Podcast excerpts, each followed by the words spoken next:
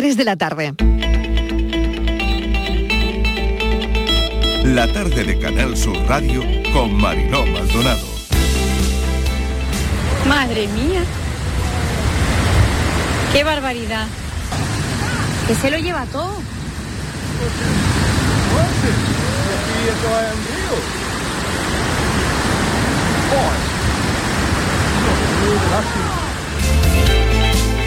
Todo apunta a ello porque cuando tú arrollas con el coche a, un- a una terraza y luego das marcha atrás para llevarte a otros más, eh, había una clara intención de, hacer daño, ¿no? Creo eh, que no iba buscando a nadie en particular. Cuando entras con el coche por toda la terraza, yo creo que te da igual a quién te lleves por delante. Encima de la terraza, pues yo que yo estaba en ese momento, era las cuatro y media, yo estaba en ese momento acostada un rato y ya escuché mucho ruido, muchas cosas, mu- muchos chillos, muchas cosas. Yo salí corriendo de la cama, remanqué las persianas de mi balcón, me asomé, pues vi toda la escena, que no era poco lo que había. Venía de la almanzara, cogió por aquí con el coche, entró por aquí con el coche y fundó todo esto.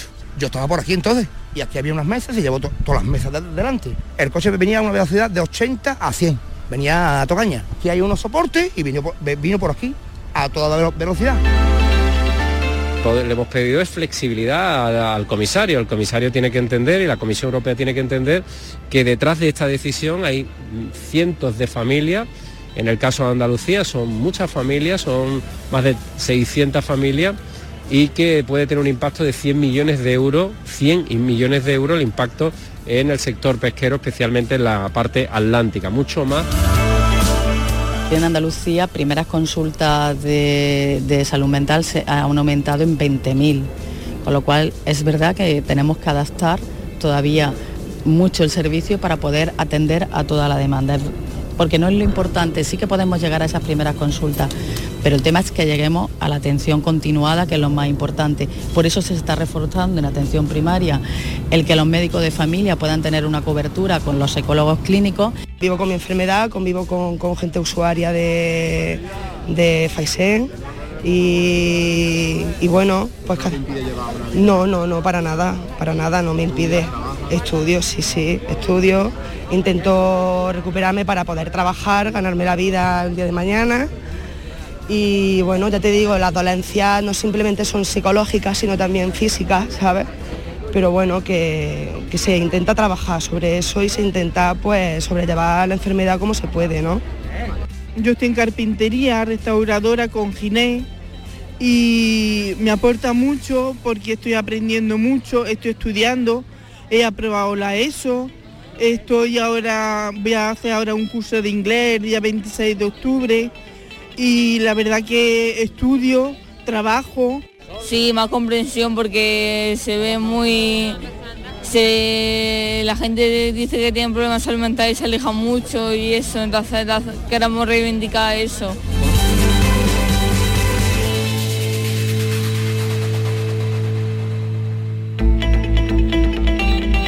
La tarde de Canal Sur Radio con Mariló Maldonado. Y acaban de oír parte de los sonidos del día. ¿Qué tal? ¿Cómo están? En nuestra línea de audios, los protagonistas de la actualidad, recogiendo todo lo que nos deja la mañana para destacar algunas historias en este tiempo de actualidad. Vamos a por la tarde del lunes, abrimos semana con muchísimas cosas. Tenemos encima una dana. Ya lo han notado, sobre todo lo han notado en la provincia de Sevilla, una dana que trae bajada de temperaturas y algo de lluvia, así que no es la mejor dana contra la sequía, la verdad. Atención Málaga y Almería por posibles tormentas, pero como les digo, la provincia de Sevilla se ha llevado lo peor y durante toda la mañana pendientes de las inundaciones en la Sierra Sur de Sevilla, donde una tromba de agua se ha llevado incluso un coche con dos ocupantes que han podido, por suerte, salir ilesos. Balsas de agua, cortes de carretera, 90 litros por metro cuadrado en Marilaneda, activado el aviso amarillo en el interior de Andalucía, 70 cayeron en Estepa, ya les digo, 90 en Marinaleda, 70 en Estepa y más de 50 incidencias. Conmocionados seguimos con lo que ha ocurrido el fin de semana, el domingo, en Gibra León, en Huelva, donde no se habla de otra cosa todavía. del atropello múltiple. Hay gente que escuchó al conductor del vehículo gritar que ya no volvería nadie a hablar mal de él. Eso es lo que dijo el conductor del vehículo. Salió de la cárcel hace dos semanas y cuenta con un amplio historial delictivo. La primera embestida desde el vehículo que llevó a cabo en la terraza del bar el apoderado, también conocido como el de la portuguesa. Después, el presunto autor de los atropellos puso rumbo a otro bar de Gibraleón, al Almazara, donde de nuevo arremetió con su coche en la terraza donde arrolló a tres personas. En la primera embestida mató a Javier Martín, 32 años, que estaba comiendo con sus amigos en una mesa de cinco personas. El presunto autor de los atropellos se escondió en una casa de campo, pero la Guardia Civil ha podido detenerlo. La colaboración de los testigos ha sido clave también para esta detención y Gibra León decreta dos días de luto. Enseguida hablaremos con el abogado de la familia de Javier Martín. El presidente de la Junta, Juanma Moreno, está en Bruselas, participa como vicepresidente en el Pleno del Comité de Regiones y en la agenda encuentro con el comisario de Medio Ambiente, Océanos y Pesca, Virginius Sinquevicius, pero no ha podido ser, no se ha podido entrevistar directamente con él porque eh, Sinquevicius está en quirófano, así que se ha reunido con su equipo. También asistía el presidente de la Junta esta mañana a una acción comercial de Estenda descubrir el sabor de Andalucía y con 13 empresas andaluzas. Así que este es el cuarto viaje del presidente de la Junta a Bruselas y participa también, como saben, como vicepresidente en el Pleno del Comité de Regiones. El martes, mañana, habrá un acto institucional por el Día de la Hispanidad dedicado al 500 aniversario, 500 aniversario de la primera circunnavegación del Cano, que contará también con la presencia de la presidenta del Parlamento Europeo. Reunión, otra reunión a la que hemos asistido esta mañana, Sánchez y Feijó, reunión de urgencia, ya que como saben Lesmes este lunes se ha ido. Renuncia a seguir al frente del Consejo General del Poder Judicial y del Supremo al no alcanzarse un acuerdo para la renovación. Así que queda abierta una crisis grave institucional porque está descabezado ya el Consejo General del Poder Judicial, lo nunca visto. Hemos visto a mediodía cómo se incorporaban a esa reunión de Sánchez y Feijó también Bolaños de un lado y del otro González Pons, que ahora mismo estaba dando una rueda de prensa. Lo que sabemos de esa reunión es que el Gobierno y PP se van a sentar a negociar, pero acuerdo concreto no hay todavía.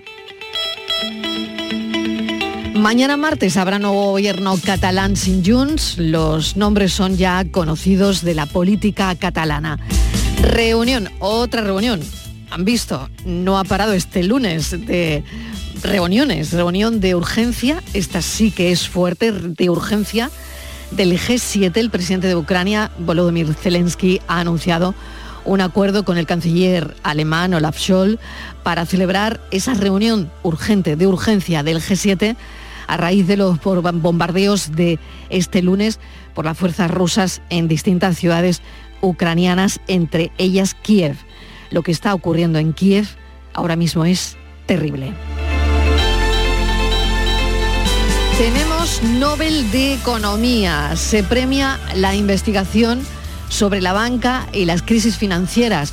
Sus trabajos se ven cruciales para los estudios que posteriormente han ayudado a entender mejor cómo funciona la banca, cómo funciona su regulación y cómo se tienen que manejar las crisis financieras. Recordarán que Lehman Brothers, el cuarto mayor banco de inversión de Estados Unidos, se declaró en bancarrota un lunes 15 de septiembre del año 2008. Bueno, pues ese mayúsculo seísmo que se sintió en todos los rincones de la economía mundial que sufrió una extraordinaria crisis financiera, bueno, pues una de las personas que entonces se sentaba en el sillón y que daba una panorámica completa de este desastre era el presidente de la Reserva Federal de Estados Unidos, que es uno de los rostros más conocidos de los tres premiados hoy. Es decir, que este hombre, presidente de la Reserva Federal de Estados Unidos, es hoy uno de los Nobel de Economía reconocidas, reconocidos por sus investigaciones en las crisis financieras.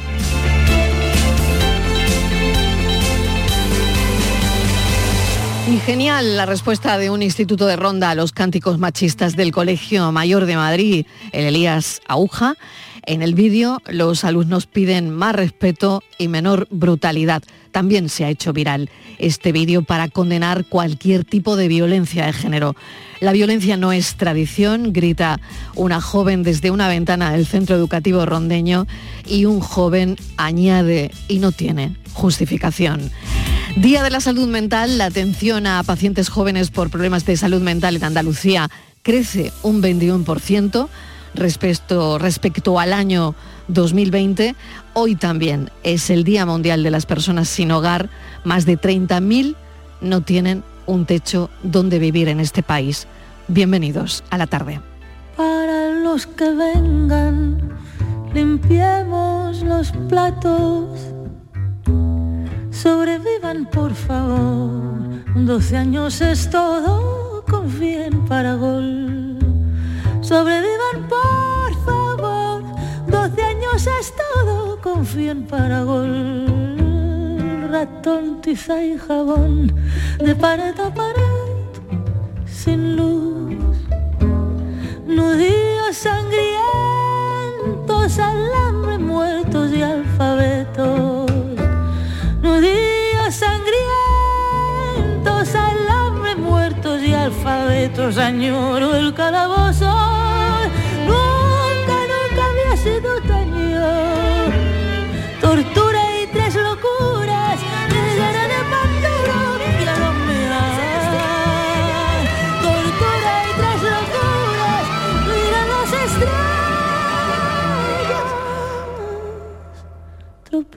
Tropiezan Hemos elegido la música de la artista catalana Silvia Pérez Cruz, que ha sido galardonada con el Premio Nacional de las Músicas Actuales 2022. El jurado la ha distinguido por su inquebrantable compromiso con la belleza, por la calidad creativa e interpretativa de su carrera. El premio lo otorga el Ministerio de Cultura y está dotado con 30.000 euros. Desde aquí, enhorabuena a Silvia Pérez Cruz.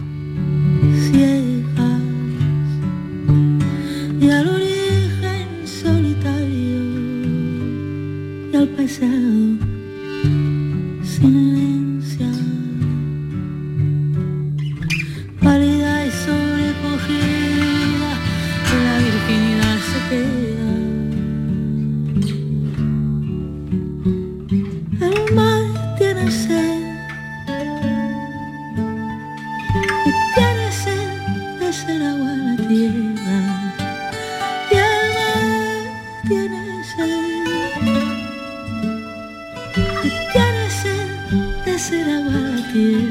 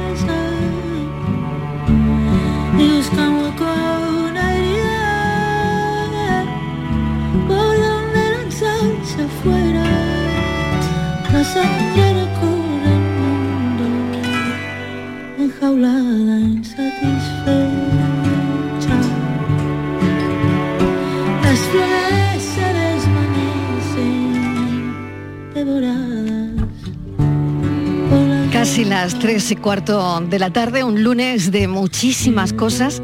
Nos centramos en la actualidad. Hoy se celebra el Día Mundial de la Salud Mental que trata de priorizar el bienestar mental de toda la población.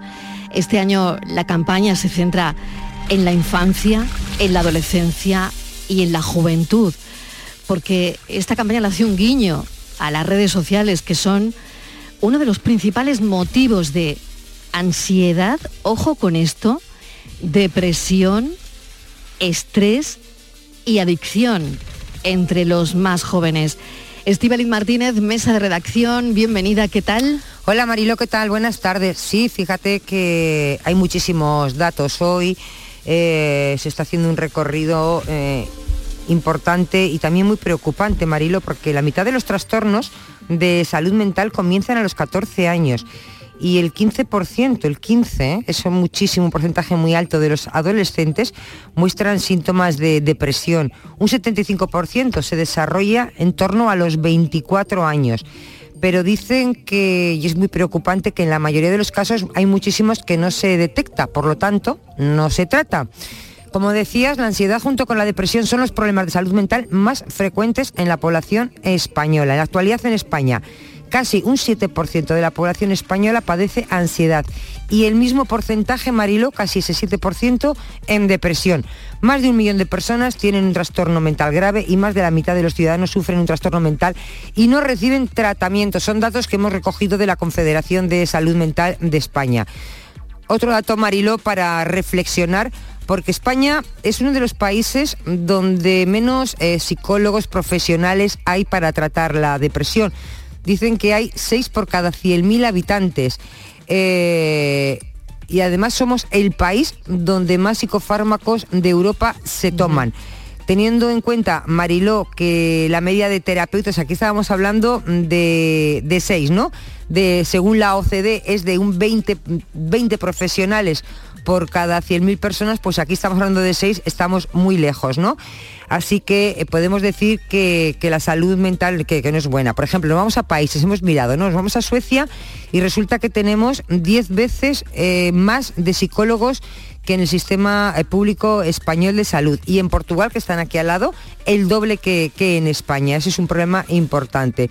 Y luego otro tema muy importante, Mariló, para todas las personas que sí están diagnosticadas, que están tratadas, es la incorporación, por ejemplo, al mundo, al mundo laboral, ¿no? Son personas que, bueno, se les trata, toman su medicación como cualquier otra enfermedad y, y totalmente aptas para trabajar. Y nos hemos llamado la atención porque hay una empresa en Andalucía.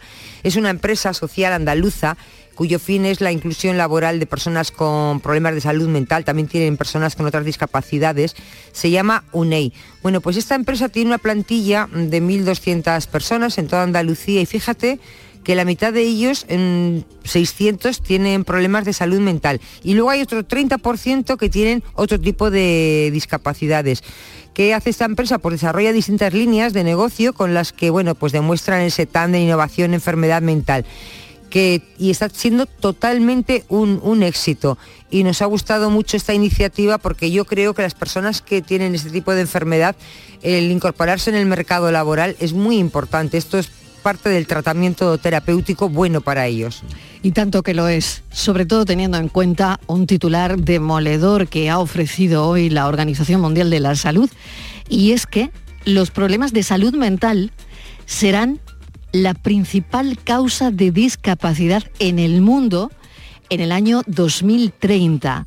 Ese es el titular, por lo tanto, herramientas habría que tener. Eh, hemos querido ir a esta empresa andaluza, UNEI, que como decía Estivaliz, tiene en su plantilla a 600 personas con enfermedad mental.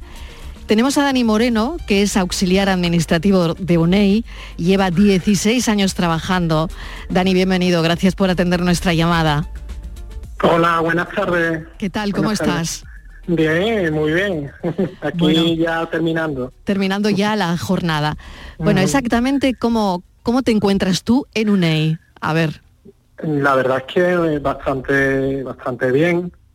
Eh, aparte de la, del tiempo que llevo y demás, pues eh, el ambiente que hay bastante bueno y, y luego también pues eh, el tema de salud mental para nosotros es muy muy importante tener una sobre todo una vida sana y, y el tema del laboral sabes porque eh, eh, el hecho de trabajar y el día a día y el venir a trabajar y pues te anima muchísimo a salir adelante y, y vencer pues todos esos obstáculos no en el sentido de de pues de todo lo que nos rodea, ¿no? En definitiva. Dani, ¿cómo llegas? ¿Cómo llegas ahí? ¿Cuándo, ¿Cuándo llegas? ¿Cómo llegas a ONEI? Eh, ¿Cómo, en, qué situación eh, estabas? Y, si quieres contarlo, ¿eh? que no tienes por qué, sí, ¿cuál, ¿cuál, era tu problema o, cuál es tu mm. problema? Pues mira, a mí en un principio me diagnosticaron una, una esquizofrenia paranoide, te estoy hablando ya desde de hace ya, pues entre que el tiempo que llevo trabajando y, cuando me diagnosticaron aquello, pues te puedo decir que unos 24 años, ¿sabes? De unos 24 años. Yo llego a UNEI eh, en el año 2006, creo, y, la verdad es que una vez que empecé a trabajar con el con otros tipos de compañeros que tenían más o menos las mismas las mismas eh, dificultades. Entonces mm, mm, somos como un gran equipo la verdad que nos entendemos sabemos lo que tenemos las dificultades que hemos tenido cómo hemos evolucionado en la vida y, y he batallado.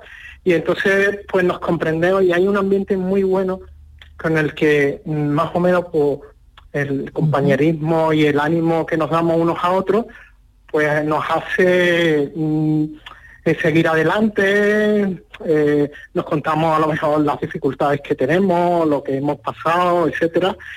Y, a medida que, vamos trabajando, es una forma de vida, en definitiva, ¿sabes? o sea, esas, esas dificultades, claro, eh, mm, están en principio Em, amortiguadas de alguna manera porque estáis trabajando en una empresa y tenéis una pues tenéis una vida que es lo que lo que queríais, una vida normal, ¿no? Sí. Una vida normal, una vida pues la que en definitiva desea todo el mundo. Y tanto. En definitiva desea todo el mundo. Y, y, la verdad muy muy feliz para mí la salud mental es sinónimo de paz mental también, ¿no? El estar contigo mismo tranquilo y, sereno, ¿no? La verdad es que tanto al equipo de, salud mental que tenemos eh, como Faisen y, y, muchos equipos que tenemos aquí también en la empresa y, en otros ámbitos, pues la verdad es que que, han conseguido llevar como, no sé, este barco, ¿no? De, de personas, ¿no? De, que, estamos más o menos en, la, en el mismo ambiente, ¿no? y en la misma situación o una situación, la misma situación parecida, ¿no? Claro, quería preguntarte, Dani, cuando, cuando llega alguien, ¿no? Alguien, me imagino, ¿no? Eh, alguna incorporación nueva, ¿no? Y ya hay mm. ahí como una especie de Mm, de amortiguador, ¿no? No sé, alguien que, sabe perfectamente lo que lo que te ocurría a ti y, tú lo trasladas, ¿no? A, la otra persona, ¿no? Exacto. Yo veo chavales que llegan aquí, llegan bastante afectados y llegan muy mal, la verdad. Y me conmueve muchísimo porque yo los veo y, y claro, yo siento empatía y veo claro cuando yo me encontraba en ese mismo, en ese mismo momento, ¿no? Entonces yo alucino en realidad porque eh, mm, veo cómo a medida que van trabajando y van eh, pasando los días, los meses, etcétera, y cómo va evolucionando esa persona eh, a medida que va pasando el tiempo. Y, y es sorprendente porque chavales que llegan bastante mal, los llegan malitos, porque es la verdad, ¿no? Y cómo van evolucionando y van siendo verdaderas personas que merecen pues, todo el respeto, ¿sabes? totalmente, totalmente. Mm. Fíjate, hoy que es el Día de la Salud Mental, lo que queríamos era hablar de las herramientas, ¿no? De qué pasa con las personas que tienen un problema de salud mental, ¿no? ¿Qué pueden hacer? Mm. ¿Dónde, ¿Dónde, pueden ir? Eh, si consiguen trabajo, si no. Hoy estamos indagando en todo eso, ¿no? Porque sabemos que una de cada cuatro personas tendrá un trastorno mental a lo largo de su vida. Sabemos que un 1% de la población mundial desarrollará alguna forma de esquizofrenia a lo largo de su vida y que el 50% de los problemas de salud mental en adulto comienza antes de los 14 años y el 75% comienza antes de los 18 años.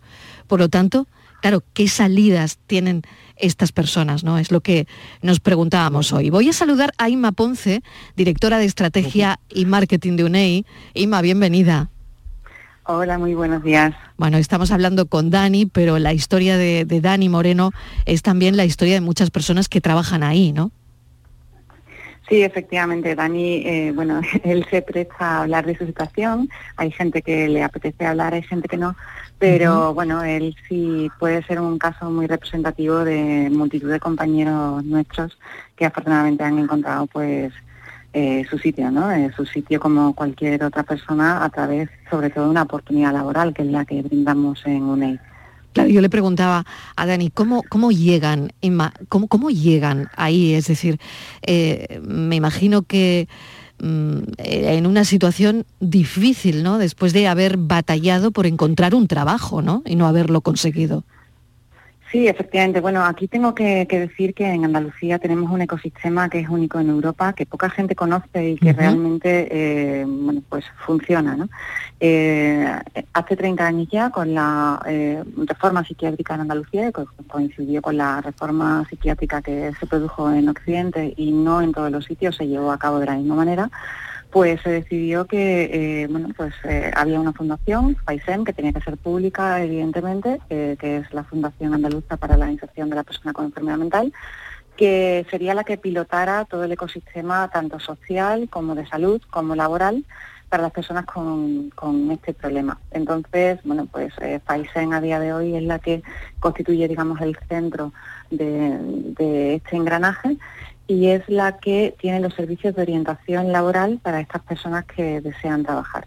Pero previamente eh, tienen que ser diagnosticadas de alguna manera por los servicios eh, sociales, o sea, los servicios, perdón, de, de, salud mental de la Junta de Andalucía, que son los que determinan si la persona está en condición de trabajar o no. En el caso de que estén en condición de trabajar, eh, pues se derivan al Servicio de Orientación Laboral de FAISEM y FAISEM pues nos sirve a nosotros a UNEI de cantera. Mm.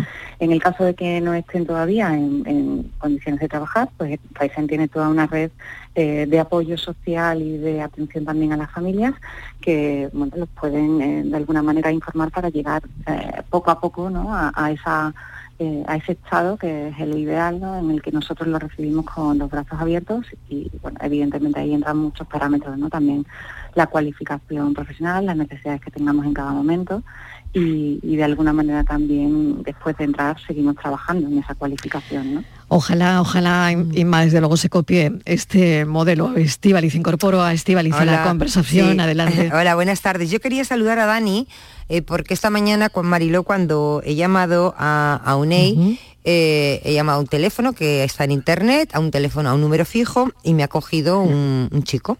Eh, me he enterado después que era Dani, no, no lo sabía cuando estaba hablando con él. Bueno, decir que, que, la atención exquisita, correctísima, claro, evidentemente me pregunta quién soy, para qué quiero hablar con alguien, eh, lo lógico, ¿no? Porque nunca sabes quién te está llamando y antes de pasarte con la persona responsable, pues quieres saber para qué, ¿no? Quieres hablar con algún responsable. Yo no sabía quién, quién era. Y, Dani, eso es decirte que, el trabajo maravilloso que, me ha encantado hablar contigo, que ha sido muy breve. Hablabas de dificultades. Eh, Dice, ¿cuáles son? Eh, hemos tenido que superar dificultades o superamos. ¿Cuáles son esas dificultades que tú crees que, hay que superar y en las que los demás debemos de esforzarnos para que esas dificultades desaparezcan?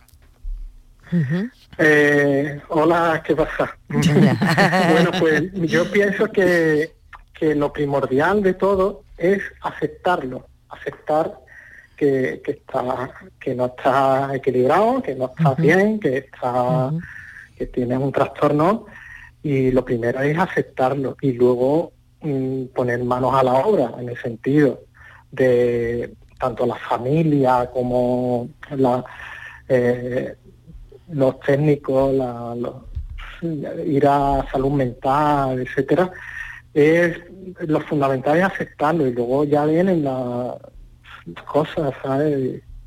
Pero lo primero es aceptar que, que no estás bien, ¿sabes? Que no, a lo mejor tienes un desorden y tienes un, hay un desequilibrio que, que, que los demás se dan cuenta, pero a veces uno no.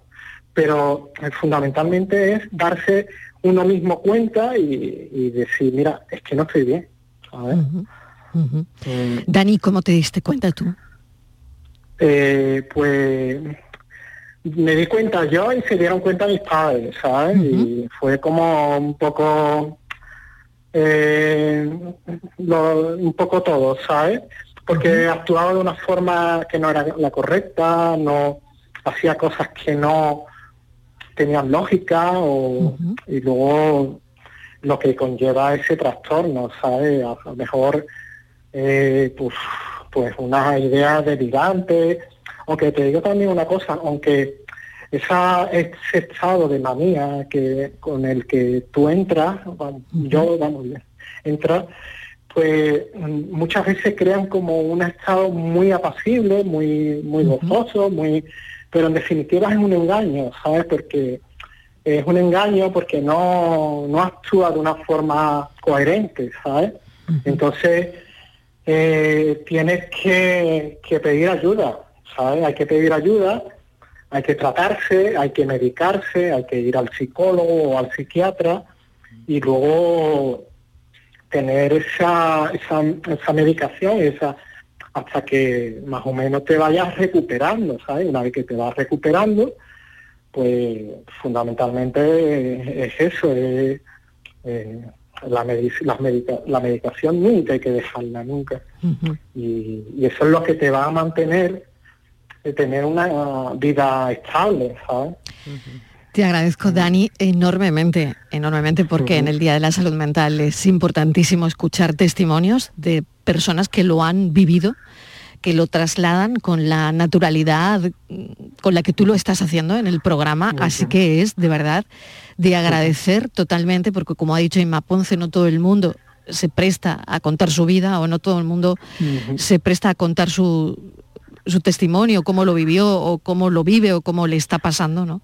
Pero por eso creo que tiene mm, doble mérito eh, el hecho de que nos lo estés contando, primero por ser el Día de la Salud Mental y cualquiera que te pueda escuchar, que lo esté viviendo, pues que Sí. reaccione, ¿verdad?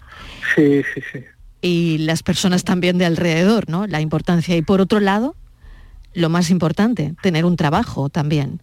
Tener Sí, un trabajo verdad, que te haga salir adelante. Y, y bueno, y que eh, no hay que demonizar para nada las enfermedades mentales, ¿no? Y, desde luego esto es lo que pretendemos, ¿no? Mm. Dani, Sí, mil gracias. Gracias a vosotros. Emma Ponce, mil gracias también por la labor y ojalá se pueda extender esta iniciativa al resto del país, al, al resto de Europa, porque sería importantísimo. Así es, eh, feliz día de la salud mental a todos y muy buenas tardes. Gracias a vosotros. Gracias. La tarde de Canal Sur Radio con Mariló Maldonado. También en nuestra app y en canalsur.es. El campo andaluz necesitaba un paso adelante. Por ello, hemos sembrado millones de datos, regados con inteligencia artificial para hacer posible... Siembra, la nueva plataforma colectiva por inteligencia artificial de asistencia a la planificación de cultivos para su comercialización. Toda la información para acertar y cultivar la solución más rentable. Junta de Andalucía. Hola, melenas. Me han dicho que vas a jugar a mi día de la once y sé que me vas a elegir a mí, el día que te pusiste pelo. Anda, que no te alucina notar cómo tu melena se mece al viento o la espumita del champú anticaspa. La fecha de tu boda o la de tu cumple no es tan mal, pero es que no tenías pelo. Tus fechas más especiales quieren hacerte ganar mi día de la 11. Por solo un euro puedes ganar miles de premios. Elige bien, porque uno de cada cinco toca. A todos los que jugáis a la 11, bien jugado. Juega responsablemente y solo si eres mayor de edad. Hola amigos, aquí seguimos contigo una temporada más en la noche de Canal Sur Radio con Rafa Cremades. Con las mejores sorpresas, música, diversión y todo, todo lo que ya sabes que tiene este gran club en el que hemos convertido nuestro programa de radio. La noche de Canal Sur Radio con Rafa Cremades. De lunes a jueves, pasada la medianoche. Más Andalucía, más Canal Sur Radio.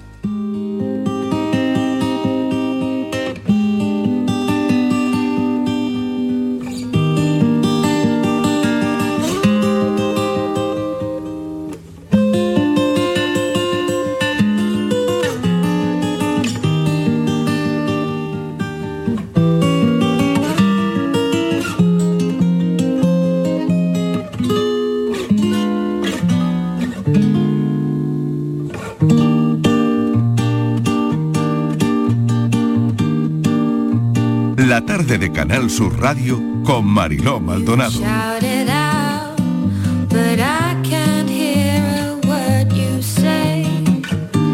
I'm talking loud, not saying much. I'm criticized, but all your bullets ricochet. You shoot me down,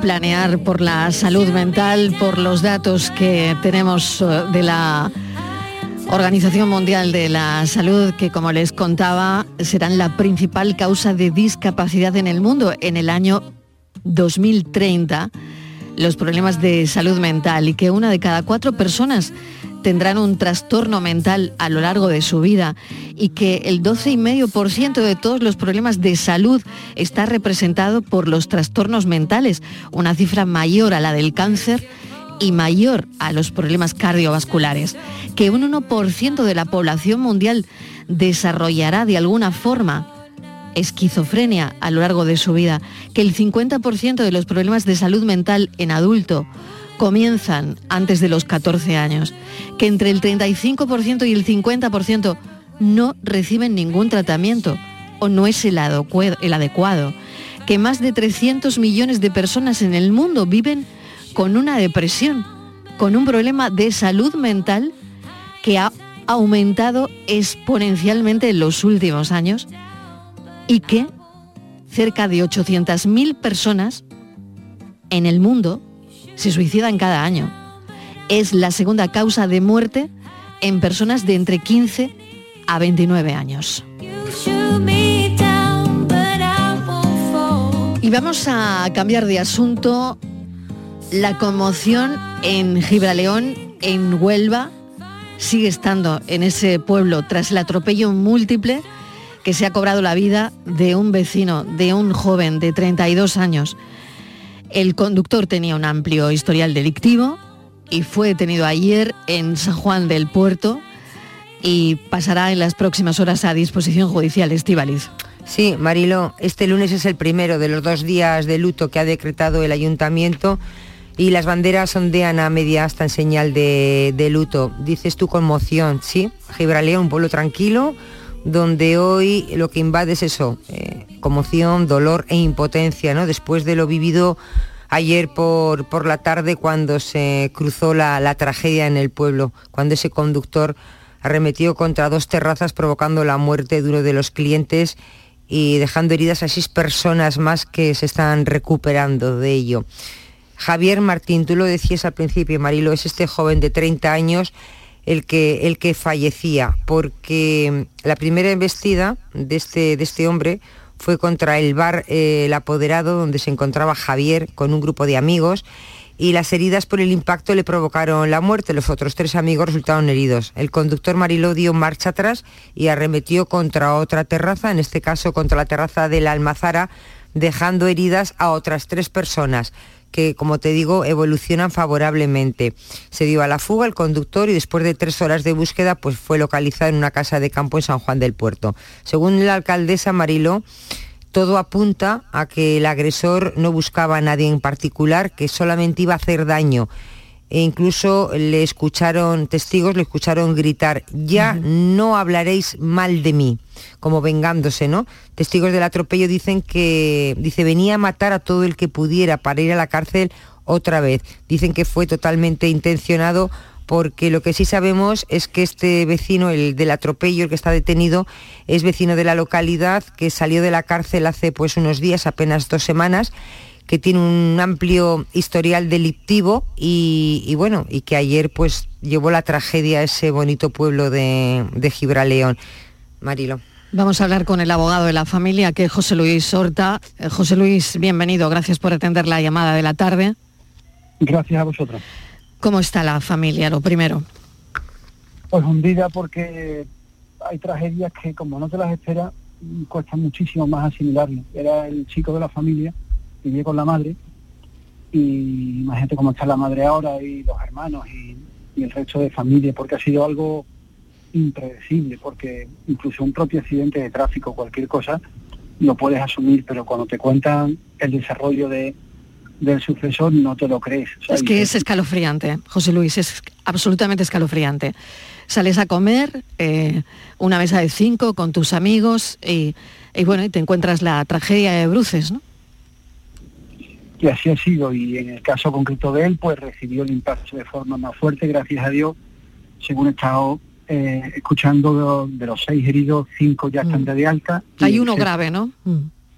Hay uno que ha pasado a planta y por lo visto da la sensación de que, de que bueno, de que no, de que no van a haber más más personas que sufran por este por este incidente de forma tan grave. Esa es la impresión que da, ojalá.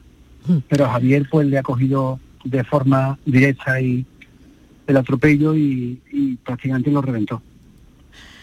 Terrible, la verdad es que terrible. ¿Qué va a pasar ahora, José Luis? Porque, mm, bueno, me imagino que esta persona mm, estará a punto de pasar a disposición judicial, ¿no? Hay 72 horas para que pase a disposición judicial, entonces ya él está ahora mismo bajo la supervisión de la Guardia Civil, que lo puede tener hasta tres días, eh, puede pasar a disposición judicial del juez de instrucción número 5 de Huelva mañana o pasado más tardar, pero mientras ha pasado por el, por un centro psiquiátrico, porque aquí hay un elemento que lo va a modificar todo. Eh, la responsabilidad penal de una persona normal no es la misma que la de una persona con trastorno psiquiátrico. Todo eso el mundo lo puede entender, porque no se puede tratar igual a un enfermo que a una persona sana. Pero el grado, el grado de, de- esa falta de capacidad para tener irresponsabilidad a nivel penal tiene que un médico forense. Eh, nuestra mente está ahora con el mundo del famoso caso de, de Bretón, que quemó a sus dos hijos, y que todo el mundo pues pensaba, incluso su propio abogado, que pues tenía una simente de, de enajenación mental, de una persona desquiciada, y el médico forense dijo, en ese caso concreto, que no, que era una persona totalmente cuerda, pero que era un mal nacido y que lo que tenía simplemente era maldad en su cuerpo. Y por eso fue condenado por en prisión, permanente revisable, y se pudrirá en prisión. En el caso de, de este hombre, de este acusado, no sabemos el alcance todavía de lo que diga el médico forense. El juez de instrucción no tiene capacidad porque no es médico. Se va a ver mañana pasado. Vamos a estar allí al lado de él y vamos a ver una persona que puede aparentar una situación de cualquier tipo, pero no tenemos capacidad para cualificarlo a, eh, a nivel médico, a nivel forense. Entonces, el informe del forense será determinante para, en principio, internarlo en prisión o internarlo en un centro eh, para, para enfermos, por si tiene esquizofrenia o por si tiene algo más. Si ha dado positivo, por lo visto, dicen, no es seguro, en alguna sustancia, entonces todos esos elementos habrá que estudiarlo. Y el juez de instrucción tiene la obligación, en base a todo eso, de determinar qué hace con él.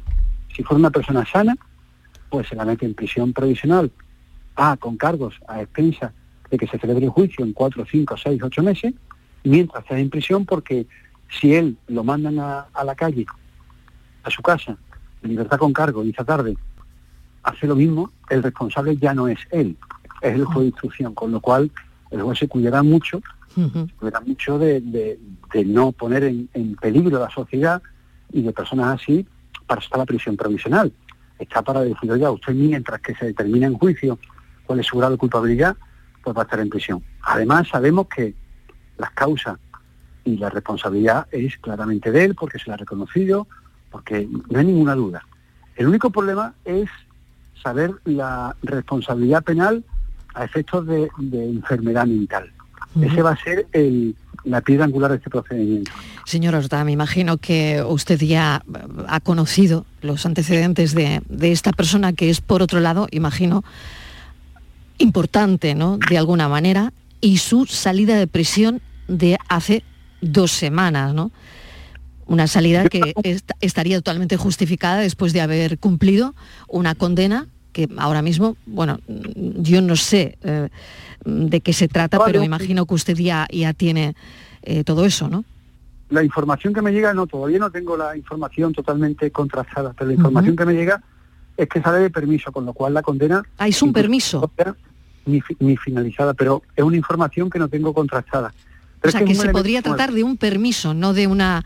eh, de haber cumplido ya la condena. No lo puedo confirmar. Lo que sí le digo que hemos centrado el tema en una persona sana, en una persona posiblemente enferma, pero es que en este caso el tercer bloque, que aún no lo habíamos nombrado y tú lo acabas de citar, es si encima tiene antecedentes penales, se agrava la situación. Una persona sana normal, yo cometo un delito, me meten en prisión, estoy 18 meses, salgo y a los 10 días vuelvo a cometer otro delito, el juez que me ve me dice, oiga, usted no se merece estar en libertad con cargo a expensas de juicio porque usted me ha demostrado que no está capacitado para vivir en, en convivencia con la sociedad.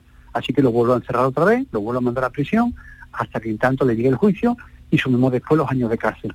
Entonces, a este hombre se le suma, se suman muchos ingredientes para que el juez de instrucción al final tenga que tomar la decisión, pero la más importante, porque lo que está claro es que hay que encerrarlo. Él no puede salir, si toman declaración mañana, no se puede ir en libertad con cargo, eso está clarísimo, y así va a suceder.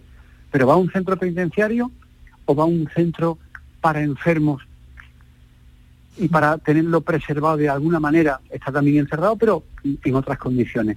Eso es lo que habrá que debatir en función del informe del médico forense. Esa es la situación eh, ahora mismo, ¿no? Lo que están esperando ahora mismo, ¿no? Entonces, seguramente hoy le habrán hecho ese, ese, ese, em, ese estudio por parte del forense y el forense judicial sabe que su estudio va para un juez. No va para un familiar, ni va para un amigo, ni va para él mismo.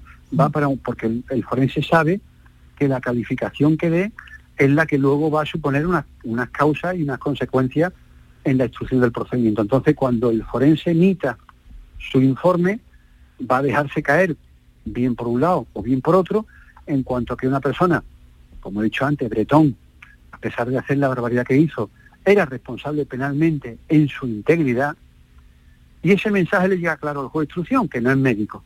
Y el juez de instrucción dice, vale, me ha quedado claro, lo trato como una persona normal.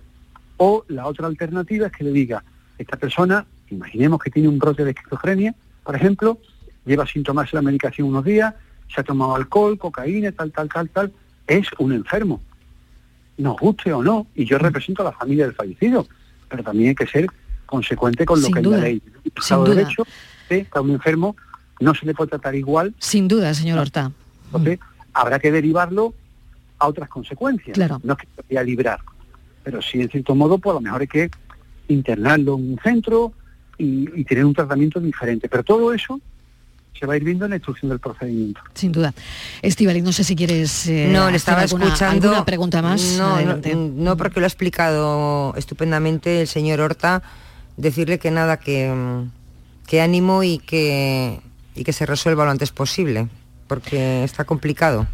Pues traslade... sí, sí, La adelante. pérdida de dolor ya, ya no se va a resolver. Lo que pasa es que siempre el ser humano necesita muchas veces respuestas y contrarrespuestas a los hechos y no es que vaya a suplir la vida de, de Javier el que este hombre esté encerrado, pero en cierto modo lo que no aliviaría la pena sería que no tuviera un tratamiento acorde a lo que ha hecho, bien sea en un centro, en prisión o donde sea. Entonces la familia exige en cierto modo una respuesta por parte de, las instituciones. Señor Horta, traslade a la familia en estos momentos tan difíciles, tan duros, inimaginables, eh, todo nuestro cariño y a usted en este momento tan, pues tan complejo, eh, desearle suerte y muchísimas gracias por habernos atendido. Gracias a vosotros por cubrir el tema. Un saludo. Vamos con la foto del día, Virginia Montero. La imagen de hoy es la propuesta por Daniel Pérez. Ejerce el fotoperiodismo desde hace 20 años. Tras sus inicios en la prensa local, en medios como La Opinión o El Correo de Málaga, en la actualidad colabora con el periódico El País y las agencias EFE y Getty Images. Ha impartido numerosas charlas y talleres de fotografía escénica como fotógrafo oficial del Teatro Cervantes y preside la Asociación Malagueña de Informadores Gráficos de Prensa. Y ya saben nuestros oyentes que pueden ver la foto del día en nuestras redes sociales. En Facebook, La Tarde con Mariló Maldonado y en Twitter, arroba La Tarde Mariló. Para mí, la fotografía del día es la realizada por el fotógrafo de la agencia AP, Efren Lukatsky, de una mujer herida hoy lunes por uno de los misiles que han impactado en el centro de Kiev y que han sido lanzados por el ejército ruso. En la imagen vemos como un militar se afana en darle los primeros auxilios a una mujer herida. Ella, ensangrentada, con la cabeza vendada y sujetando su teléfono móvil en una mano, tiene en su mirada una mezcla de resignación y cansancio. Los civiles, como siempre ocurre en las guerras, son los actores involuntarios de estas. Fotoperiodistas que buscan la imagen del día. Fíjense todo lo que está ocurriendo en Ucrania ahora mismo, en Kiev, que ha vuelto a ser bombardeada. La tarde de Canal Sur Radio con Mariló Maldonado. También en nuestra app y en canalsur.es.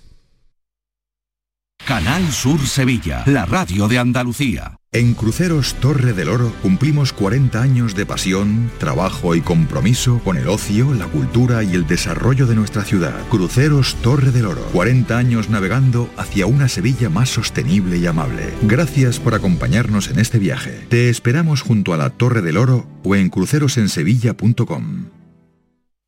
Cruzas los dedos para pedir un deseo, para que te toque un premio, para que entre la pelota y para que te toque un buen dentista. ¿También vas a cruzar los dedos? Con tu boca. No lo dejes al azar. Confía en profesionales con más de 15 años de experiencia. Confía en The Implant. Pide tu cita en theimplant.com y no cruces los dedos. Suso se la pasa a Joao, Joao se queda solo, va a marcar, no hay nadie, tira ahí, no, ha fallado, qué ocasión más clara, qué ocasión. Las ocasiones están para aprovecharlas. Ven a los concesionarios de Grupo Sirsa y consigue uno de nuestros más de mil vehículos de ocasión de Renault, Dacia, Mazda, Volvo o Suzuki, con hasta 5 años de garantía y un descuentazo de hasta 2.000 euros. Esto sí que es una ocasión, menudo gol de Grupo Sirsa. El mejor jamón del mundo te espera en Aracena. Del 14 al 16 y del 21 al 23 de octubre celebramos 25 años de Feria Regional del Jamón y del Cerdo Ibérico. Un entorno incomparable y un sabor único. Ven y disfruta de Aracena, la ciudad de la gruta y de otras muchas maravillas. La mañana de Andalucía con Jesús Vigorra es tu referencia informativa de las mañanas de Canal Sur Radio. Desde bien temprano, desde las 6 de la mañana, te cuento toda la información de cada día, las cosas que te interesan y que te afectan. Analizamos la actualidad en la tertulia, te ayudamos con tus problemas y buscamos el humor y el entretenimiento que te gusta. Ya ves, lo mejor para nuestra gente. La mañana de Andalucía con Jesús Vigorra. De lunes a viernes desde las 6 de la mañana. Más Andalucía, más Canal Sur Radio. La tarde de Canal Sur Radio con Mariló Maldonado. Estos son nuestros teléfonos 95 1039 105 y 95 1039 16. Tenemos un espacio hoy de Andalucía Pregunta muy reducido, pero hemos considerado bueno, que el asunto de Gibraleón, que hablar con el abogado, las cosas que nos ha contado, eran de vital importancia para, para situarnos ¿no? y para tener alguna idea clara de lo que iba a pasar ahora mismo con la persona que está detenida, ¿no? presunto culpable de esos atropellos que se ha cobrado la vida de Javier, 32 años. Bueno, vamos con eh, Virginia, con José María del Río. Lo saludo inmediatamente. José María, ¿qué tal? Bienvenido. Bien hallada, Mariló. Bueno, hablamos de derecho de familia. Hoy disculpa con un, eh, un espacio más reducido. Vamos con todo, Virginia. Pues hoy queríamos poner sobre la mesa dos temas relacionados con herencias y otro también sobre pensiones de viudedad y jubilación, a ver si nos da tiempo. Empezamos por uno de los de herencias. El Tribunal Superior de Justicia de Andalucía ha emitido una sentencia pionera que obliga a la Junta de Andalucía a devolver el impuesto de transmisiones a un andaluz, a un sevillano, que se repartió la herencia con su hermano. Una herencia, José María, formada por una casa con cocheras y terreno. Sí. Eh, bueno, eh, la cuestión es una cuestión más fiscal que de derecho de herencias, porque eh, fiscalmente el Tribunal Superior de Justicia ha hablado de lo que se llama la indivisibilidad de los bienes. Es decir, cuando en una herencia hay bienes que son indivisibles, se pueden adjudicar a cada uno de los herederos sus porciones correspondientes. Si en realidad existe una indivisibilidad, es decir, que no se pueden, eh, que no se pueden disfrutar sin perjuicio de lo que es el bien en su conjunto, pues entonces se tienen que tratar como una unidad. ¿Qué pasa? Que si de alguna manera este señor ha pagado sus impuestos como heredero y también el otro hermano se le ha exigido fiscalmente el ingreso del impuesto correspondiente, han existido dos impuestos sobre un bien único y exclusivo. Y por consiguiente, de alguna manera, si me ha exigido la Junta de Andalucía, a través de la Administración Tributaria, el impuesto, el pago del impuesto por las bienes heredados, pues de alguna manera se puede entender que ha existido un incremento eh, oneroso e indebido del pago de, de, los impuestos y por consiguiente la audiencia ha considerado que debe devolverse al heredero lo que pagó por los tres bienes individuales y no por el bien en su conjunto. Bueno, pues queda aclarado. Eh, aclarada ¿no? esta, esta cuestión. ¿Alguna cosa más? Tenemos nada, escasos cuatro, cuatro minutos, pero aquí cuatro minutos dan, dan, para, mucho, Dan para mucho. pregunta rápida, pregunta rápida, porque, eh, bueno, todos Bueno, un segundo, perdona que te interrumpa, porque tenemos un mensaje de texto y y voy a mirarlo ahora mismo que me acaba de, acaban de rebotármelo. Em, tengo una hija con 20 años y no estudia ni trabaja. ¿Hasta cuándo le tengo que pagar la pensión? Gracias. A ver. Bien. José pues, María. Eh, eso, puede ser una cuestión que permita presentar una demanda de modificación de medidas. Ahora bien, lo que yo le aconsejaría a este señor es que eh, no sea solo de este, de este curso escolar, porque si estamos hablando de que una niña que tiene 20 años, que ha estudiado primero de, grado y no ha aprobado ninguna, eso no significa que no quiere o que haya dejado de estudiar, sino que este curso y este año le ha salido mal. Por consiguiente, de alguna manera se tendría que acreditar ante el juez una modificación de medidas por una modificación o una alteración sustancial. Es decir, que sea permanente, que no sea ocasional, que no sea coyuntural, que no sea por este curso. Es decir, que la menor o la hija ya, en este caso la hija mayor de edad, eh, haya estado, mantenga una conducta eh, no o contraria a la formación que es lo que exige la pensión alimenticia. Yo le aconsejaría a este señor que antes de tomar una decisión de modificación para extinguir la pensión, pueda acreditar o justificar que esa falta de ganas de estudiar eh, ha sido permanente, no ocasional referida a este curso escolar. Bien, bueno, pues eh, adelante, adelante, Virginia. Sí, me surge, la duda, sí, porque si, por ejemplo, este año, bueno, pues nada, ha dejado de estudiar y se, y se certifica que no hay ganas y tal, pero si el año que viene vuelve esta chica a estudiar, ¿puede reclamar de nuevo el pago de la pensión? ¿Eso es recuperable? Si se quita, vamos a ver, Virginia, pregunta, interesante, pero te, te, la voy a contestar rápidamente.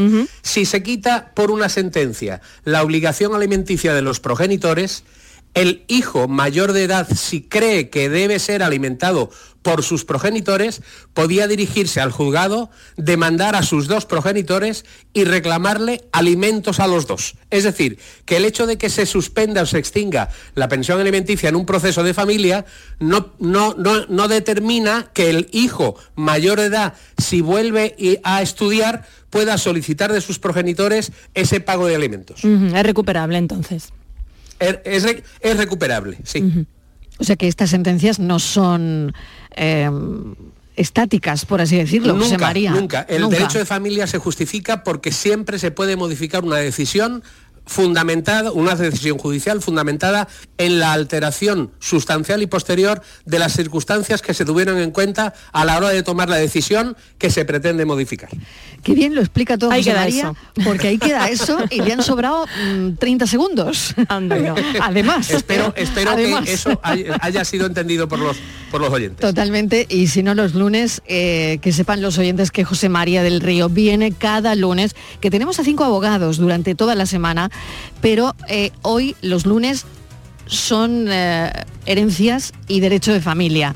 Así que José María del Río, hasta el lunes próximo. Nos ha cundido porque en, el poco tiempo que teníamos hemos resuelto algunas dudas y hemos puesto sobre la mesa un tema interesante. Así que mil gracias. A vosotras siempre. Ya saben que los lunes hablamos de derecho de familia y herencias con Virginia Montero siempre. Gracias Virginia, hasta ahora. A ti, hasta ahora.